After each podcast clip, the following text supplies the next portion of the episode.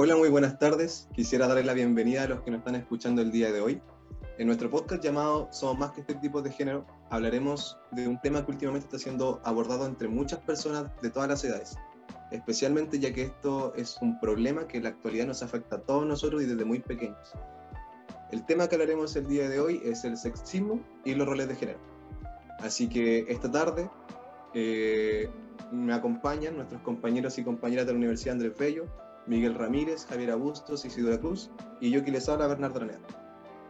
Así que antes de, empezar con nuestra conversación, me gustaría que la gente sepa una definición de estos conceptos.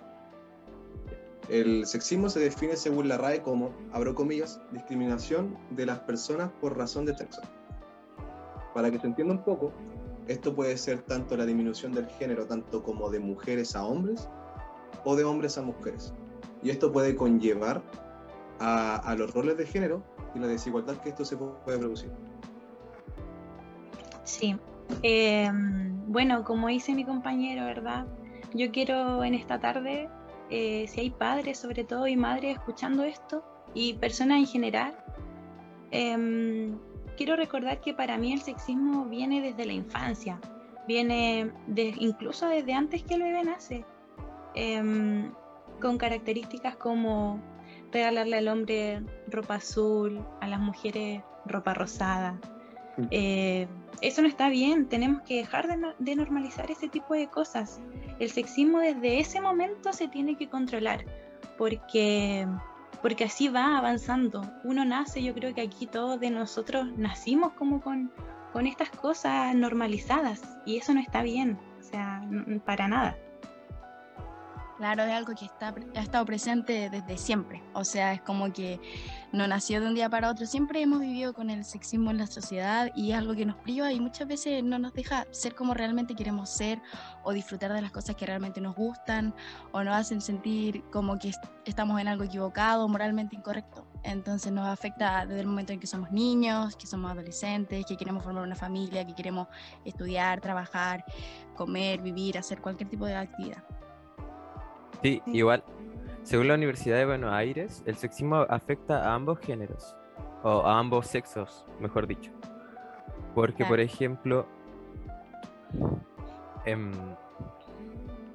las mujeres se le atribuye como más como connotaciones de débil que a los hombres.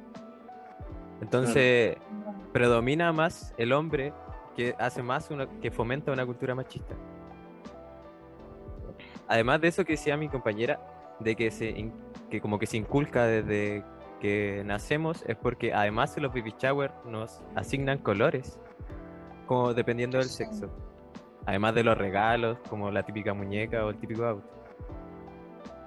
También agregar que hay estudios que dicen sobre que como ahora hay mucha más diversidad de géneros, si a una persona se le atribuye un rol que es sobre su sexo, el sexo que, con el que nació, esta puede crear más trastornos y como más traumas a través de eso, porque como no se va a sentir conforme con su cuerpo ni con lo que la sociedad le dice que haga. Mm, sí, totalmente, totalmente de acuerdo, o sea, el sexismo tiene que parar, o sea, nos tienen que tratar a todos iguales. Eh, porque esto nos afecta mucho, es un tema serio y súper vital para, para, una buena calidad de vida. Eh, en muchos aspectos, como decía mi compañera, o sea, aspectos pueden ser individuales, Em, ciudadanos y, nada, o sea, recordar que en, hasta nuestros propios familiares suele pasar este tipo de comentarios, así que, porque el sexismo adopta muchas formas, eh, como interacciones cotidianas y todo eso, así que recordar siempre que el sexismo puede afectar negativamente no solo a la salud mental de una persona, sino que también a su salud física y, a, a su calidad de vida. Así que si muchas veces la persona, cualquier persona que nos pueda estar escuchando, eh, fue eh, violentada, por así decirlo, con comentarios totalmente innecesarios o, que se sienta en la libertad de poder vestir y hacer lo que realmente quiera. Y si esto se les vio afectado en un lado negativo, siempre acudir a un terapeuta. Eso siempre es lo más importante. Sí, hay que siempre buscar la ayuda profesional.